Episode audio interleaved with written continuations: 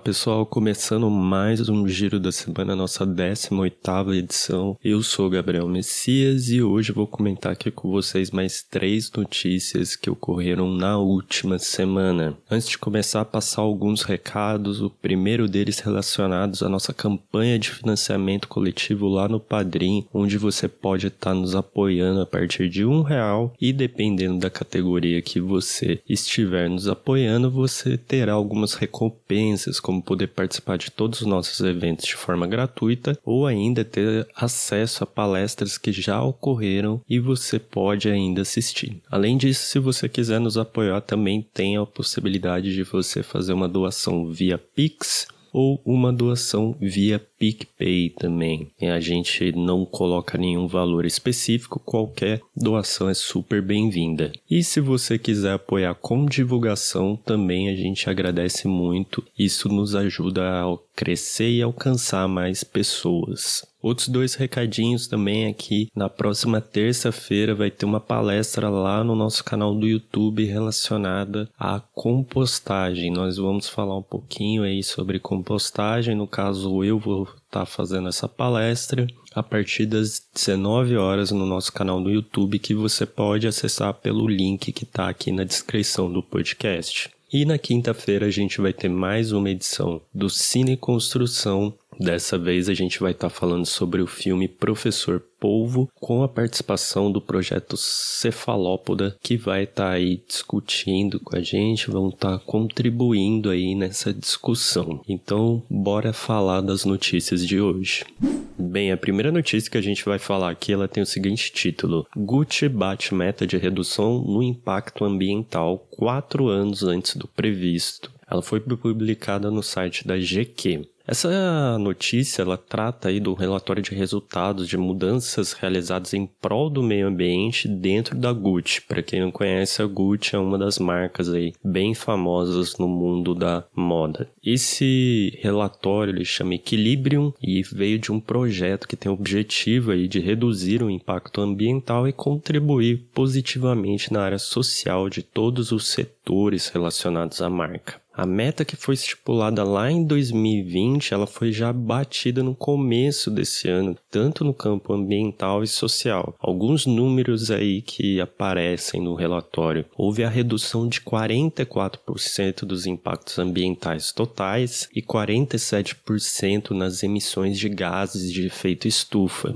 Em 2020, a Gucci atingiu uma redução de 17% nas emissões de gases de efeito estufa e uma redução de 9% da sua pegada total de carbono, no caso, né, em relação a 2019. E aí é destacado aí na notícia que existe também, né, um conselho de equidade global. E aí é destacado uma notícia também que existe um conselho de equidade global que ele tem a finalidade de integrar e reforçar ainda mais a diversidade dentro da marca, com foco na equidade e na inclusão. E segundo a notícia, foi divulgado também que 57,4% dos membros da diretoria global é composto por mulheres.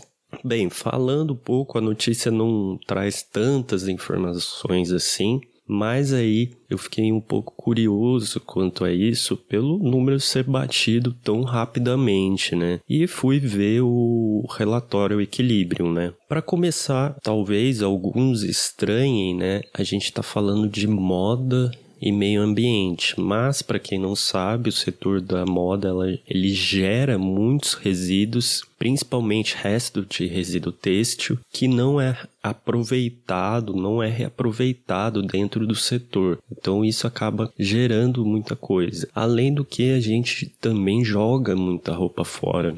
Para você ter ideia, existem locais específicos na Índia que eles recebem toda a roupa que vem dos Estados Unidos com a finalidade de desfiar esses tecidos e transformar eles em novos tecidos para serem usados. Isso é uma visão que a gente não tem muito quando se fala de roupa, de moda, né? Outro problema relacionado à moda também é a questão da poluição. É muito típico no setor da moda existir a poluição de águas devido ao lançamento de efluentes com restos de corantes. Ou seja, a gente usa aí no tingimento de algum tecido um corante. Esse corante ele não se mistura com a água, né? Esse corante aí se mistura com a água não recebe um tratamento específico antes de ser lançado no meio ambiente de novo e acaba contaminando, dispersando aí diferentes substâncias dentro dessa água que pode ser consumida por outras pessoas. O outro fato também é o grande consumo de água na produção têxtil. Por exemplo, quando a gente fala de calças jeans, é muito típico um volume muito exacerbado aí de água durante essa produção. E esse foi até um tema que a gente já discutiu aqui num bate-papo com a Natura, que a gente teve a presença da Cláudia do Ateliê Macau, que ela contou um pouco pra gente essa questão das calças jeans, que ela trabalha com a reutilização de calças jeans, com o ressignificar essas calças, né? E gerando aí outros produtos como jaquetas, bolsas, outras calças. Então é muito interessante, quem quiser saber mais pode dar uma conferida aí no nosso bate-papo com a Natura também. E por fim, outro problema típico aí de moda é a questão do trabalho escravo. Infelizmente a gente vê muitos casos ainda relacionados a esse setor, assim como também não trabalho escravo, mas condições péssimas de trabalho. A gente tem, quando fala de trabalho escravo, exemplos típicos aqui no Brasil. Quando ocorre em São Paulo, na região do Brás, é muito comum a gente ver ainda notícias relacionadas, por exemplo, a bolivianos que estão trabalhando em condições análogas à escravidão. Então, olhando o relatório, o que eu acabei observando lá? É interessante que o relatório mostra que entre pessoas que trabalham direta e indiretamente para a Gucci, existem somente 20 mil funcionários. São poucos funcionários, talvez um fator aí que tenha contribuído para atingir essas metas tão rápidas. E eles têm algumas estratégias diferentes para atingir a sustentabilidade, e isso principalmente focando no aspecto social e no ambiental. No aspecto social, é interessante ver que eles buscam a igualdade de gênero, como foi falado anteriormente, da equidade, a representatividade de etnias, então estimulam a igualdade também, a inclusão de refugiados. Eles têm um programa específico aí para incluir os refugiados na sua linha de produção. Existe também o estímulo à produção que se relaciona à cultura local. Existem algumas técnicas de materiais que acabam sendo usados na linha da Gucci, não passam por aquele processo de industrialização comum, mas eles são produzidos manualmente com técnicas que vêm sendo passadas de geração para geração. Existe também o estímulo às mulheres por um programa chamado Chime for Change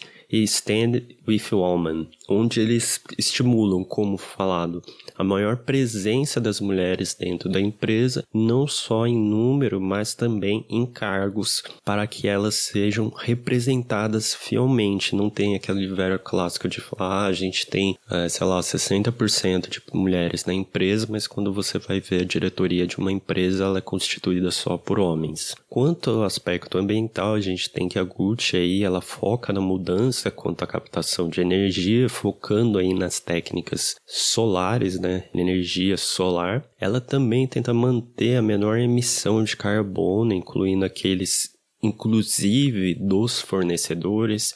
Para isso, colocando novas técnicas e práticas em vigor para mudar essa emissão de carbono. Existe também uma preocupação com a origem do material usado. Esse material tem que ter uma origem que não degrade o meio ambiente, segundo eles. Eles mudaram as técnicas de tingimento, como eu falei anteriormente, o tingimento é um problema no ponto de poluição e visando isso eles mudaram. Eles criaram também linhas que são utilizando material reaproveitado, como a Gucci Circular Lines e a Gucci Off-the-Grid, onde elas usam material que é reaproveitado. Então, esse tecido é feito, por exemplo, com restos de linhas de pesca, redes de pesca, né? Assim como também de tapetes, carpetes e afins. Eles também implementaram o conceito dos 3 R's dentro do sistema de produção, procurando aí dessa forma melhorar o aproveitamento da matéria-prima, assim como também eles colocaram como uma meta mudar o tipo de embalagem que eles utilizam aí nos produtos. Além de tudo isso, houve investimento em programas de conservação, ou seja, eles estão fomentando alguns programas de conservação, assim como incentivando programas de wetlands e também de agricultura regenerativa, focando assim em melhorar essa sustentabilidade e apoiar a conservação. O que é interessante quando a gente vê essa notícia é que claramente a Gucci tem uma visão de meio ambiente ampla, ou seja, não se restringe à natureza, não se restringe a problemas ali relacionados à poluição, contaminação. Eles veem o aspecto social como importante e é isso que se espera dentro da visão de sustentabilidade e dentro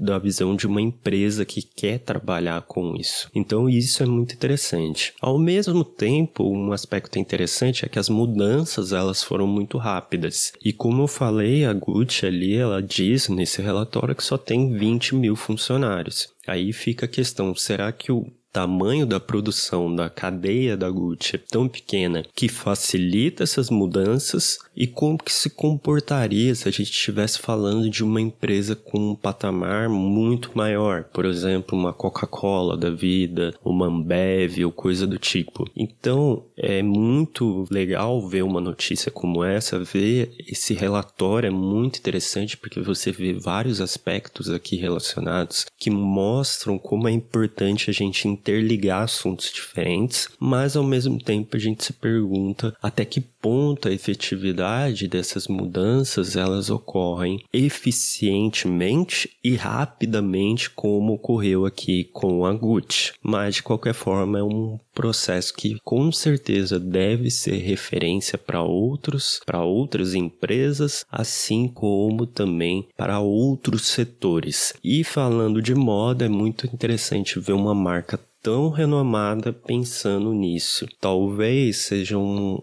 interesse comercial, como a gente sabe do greenwashing, mas ao mesmo tempo dar a entender, lendo o relatório, que não tem esse sentido de ser um interesse comercial somente, mas sim um interesse da marca mudar o seu escopo, realmente pensando em uma questão ambiental.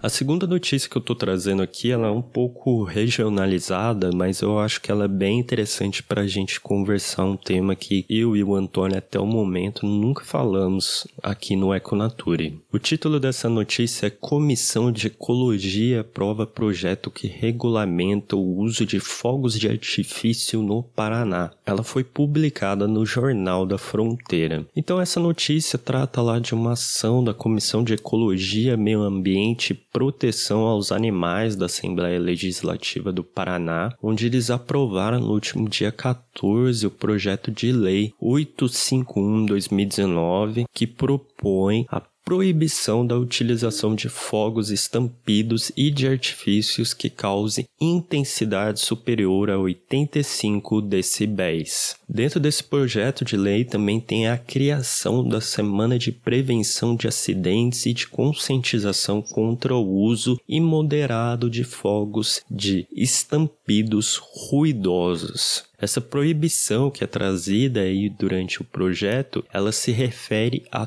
todo o estado do Paraná, tanto em recintos fechados quanto abertos e áreas públicas e locais privados também. E quem não respeitar essa proibição pode levar uma multa aí que varia no valor de R$ 2.000 a R$ 22.000, sendo que a multa pode ser dobrada em caso de reincidência. E todos os valores arrecadados por essas multas, elas vão ser destinadas aí ao Fundo Estadual de Políticas sobre Drogas. Além disso, também foi aprovado nessa sessão aí o projeto de lei 843 de 2019, que ele fala sobre o Programa Estadual de Animais de Estimação Perdidos ou Aptos para Adoção. Ele é voltado à divulgação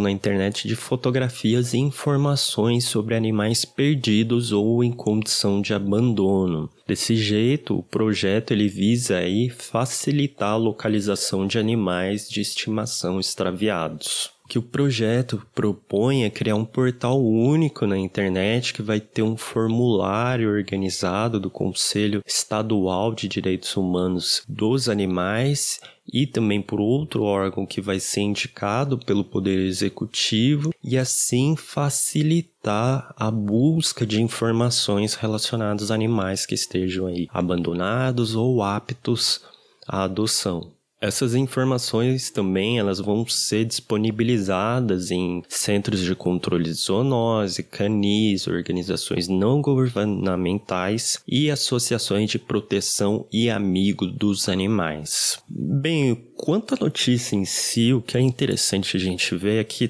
tanto um projeto quanto o outro, eles têm aí um caráter bastante de atuar com animais domésticos, principalmente, é o seu foco. Porém, eles resvalam diretamente nos animais silvestres. Vamos pensar aqui primeiro o caso aí dos fogos de artifício. Quando a gente pensa nos fogos de artifício, seja para animais domésticos ou animais silvestres, ele pode causar alguns problemas, como estresse, afugentamento de fauna e morte, dando alguns sinais bem típicos, como ansiedade, vômito, medo, convulsão, taquicardia, entre outras coisas. Só para a gente ter ideia da dimensão desse problema quanto aos fogos de artifício, eu fui pesquisar alguns trabalhos aqui e achei um trabalho da autora Capilé, onde tem o título de Bioética Ambiental, refletindo o uso de fogos de artifício e suas consequências para a fauna. Ele é um trabalho de 2014 e ele traz algumas informações bem interessantes.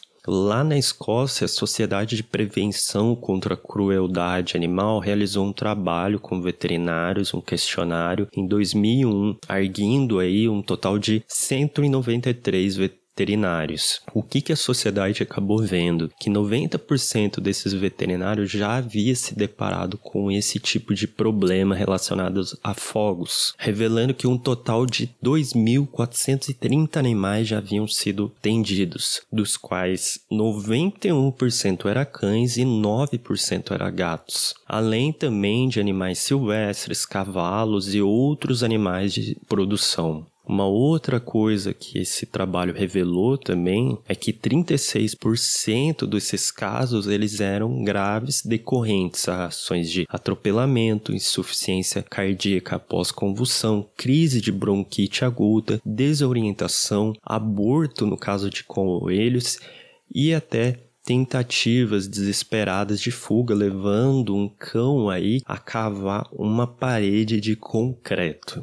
Na Holanda também foi visto que algumas aves elas têm a capacidade, nessas situações, de voar a uma altura de centenas de metros, o que é muito incomum, em contraste aí com o que elas fazem normalmente durante o dia dela, que é normalmente algo em torno de 100 metros. Já nos Estados Unidos foi visto aí a morte de milhares de aves de Angelaios foniceus e uma hipótese é que foi que os pássaros se assustaram com os fogos, ficaram desorientados, colidiram com obstáculos, sofreram diversos estresses e tiveram que enfrentar condições climáticas inadequadas para voo também, de modo que uma combinação gigante de fatores acabou causando esse óbito generalizado desses animais. Então, só aqui a gente já viu uma pincelada de que, apesar do foco desse projeto talvez ser mais para animais domésticos, a visão de animais domésticos, é muito relevante também essa visão para os animais silvestres, visto que a gente tem N problemas aí com animais silvestres. Um outro ponto positivo desse projeto é que o menor uso dos fogos aí vai desestimular o risco de queimadas, que é muito comum a partir de fogos que acabam caindo acesos e causando transtornos aí e gerando esses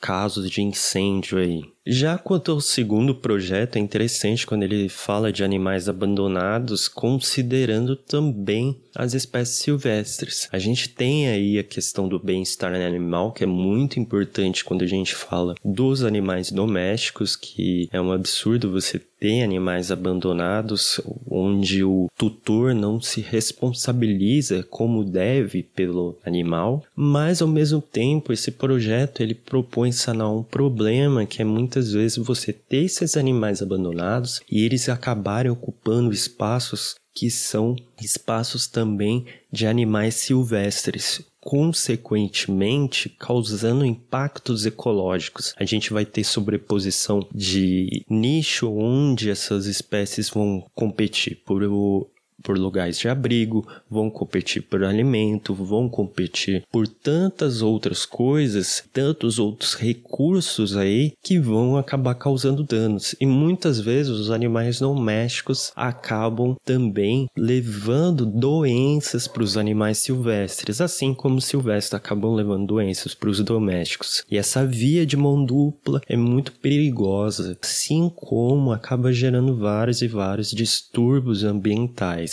A gente já teve citando aqui um caso sobre gatos que foram jogados em uma ilha, acabaram adquirindo um comportamento quase selvagem já. Então é importante ter essa atenção e um projeto como esse, ele ajuda a gente a evitar essa situação também. E por fim, ainda que sejam projetos aí focados em animais domésticos, eles mostram grandes avanços também para animais silvestres, e era uma coisa que a gente precisava ser replicada em outros locais.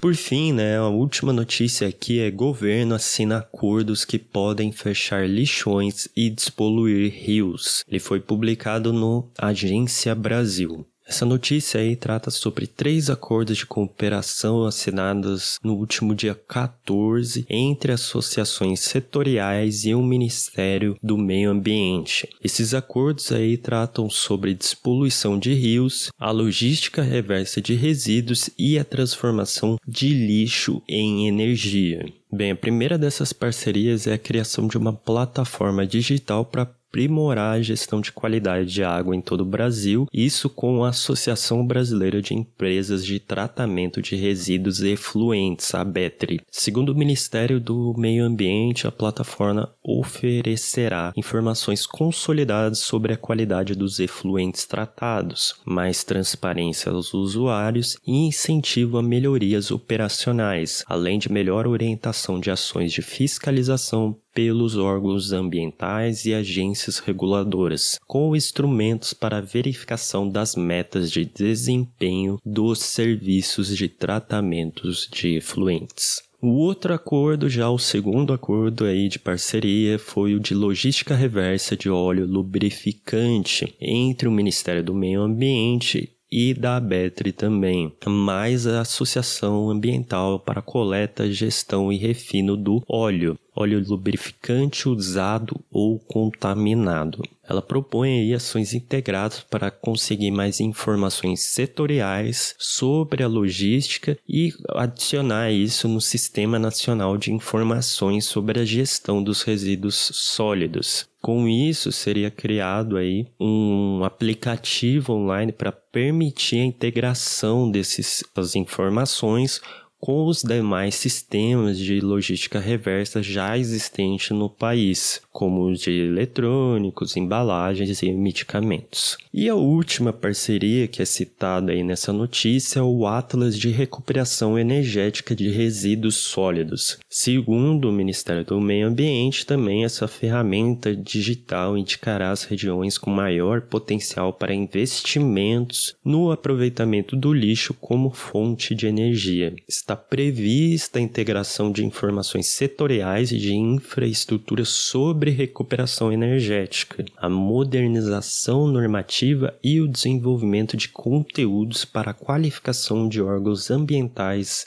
e consórcios públicos. Bem, falando dessa notícia, ela traz iniciativas que são interessantes, mas bem diferente do que o título diz, ela não significa resolução de problemas, mas sim mitigação no máximo. O título dessa notícia força totalmente a barra ao falar que os lixões, por exemplo, vão acabar graças ao seu uso dos resíduos no processo de geração de energia. É um absurdo falar isso. Obviamente, a gente tem a necessidade de criar uma nova ferramenta de gestão de qualidade de água, mas ela está muito longe de despoluir, Existe a necessidade, claro, da gente investir em tecnologias de diferentes tipos que realmente trabalhem com o processo de despoluição. Com as ferramentas de gestão de qualidade, a gente vai saber os locais que a gente vai precisar trabalhar essa melhoria da qualidade da água, porém,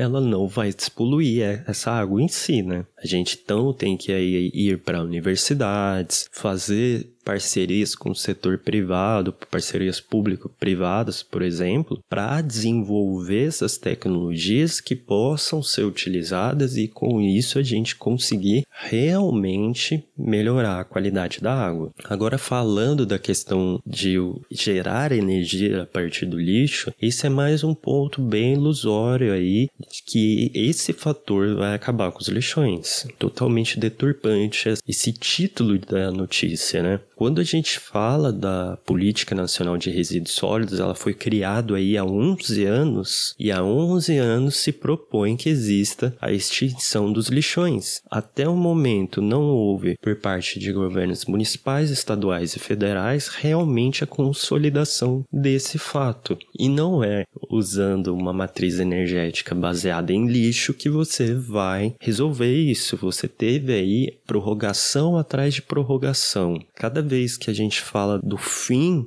dos lixões, parece aquela história da mãe, quando você tá com a sua mãe, você passa na frente de uma loja, vê algo muito interessante, fala pra sua mãe, vamos ver aquilo lá, e aí ela fala, na volta a gente vê, e essa volta nunca acontece. Parece que é isso, porque desde 2010, essa notícia de vamos ter extinção dos lixões está aí. Obviamente, a gente teve uma melhoria na questão dos lixões, teve, mas está muito, mas muito, muito longe de falarmos que acabou os lixões. Não vai acabar, muito menos com uma ação desse jeito. E aí a gente vê também que essa ideia de trabalhar com uma matriz energética, melhorar a questão de logística reversa, ela é interessante, mas ela não resolve o problema principal, que é o problema principal é a geração. Geração, coleta incorreta, tudo isso não está sendo resolvido. Então, quando a gente fala de uma logística reversa específica para isso, não adianta a gente trabalhar com logística reversa somente e não trabalhar com educação, não trabalhar com um fator de conscientização sobre resíduos, valorização de resíduos, valorização de pessoas que trabalham na base da cadeia como catadores. Se tudo isso não for valorizado, não adianta essas ações que estão sendo propostas aí. É o mesmo que chegar e trabalhar lá no topo, sendo que a sua base é totalmente fraca. E por fim, essas notícias, essas parcerias representam avanços, mas é um avanço que já deveria ter ocorrido há muito e muito tempo. Não é de se aplaudir assim a gente ter esses avanços como um todo. Obviamente é um avanço, a gente deve agradecer por ter um avanço, mas esse avanço já devia ter acontecido há muito tempo. Bem, pessoal, foi isso então as notícias dessa semana aí. A gente teve aí 3 notícias bem diferentes, falando de moda sustentável, falando um pouco sobre riscos para os animais domésticos, para os animais silvestres devido a fogos de artifício, abandono. E por fim, falando aí dessa notícia bem estapafúrdia do pessoal falando sobre matrizes energéticas baseadas em lixo, que vão acabar com os lixões, e do qualidade de água, sistemas de gestão de qualidade de água que vão despoluir as águas. Espero que vocês tenham gostado. Se vocês tiverem algum comentário, deixa aqui nos comentários. A gente gosta de interagir com vocês. Também gostamos de sugestões. Se você tiver uma sugestão de notícia, você pode mandar pra gente. A gente vai gostar muito de ouvir a sua sugestão e quem sabe também falar aqui dela. E espero vocês no próximo episódio também, pessoal. Um abraço e até mais.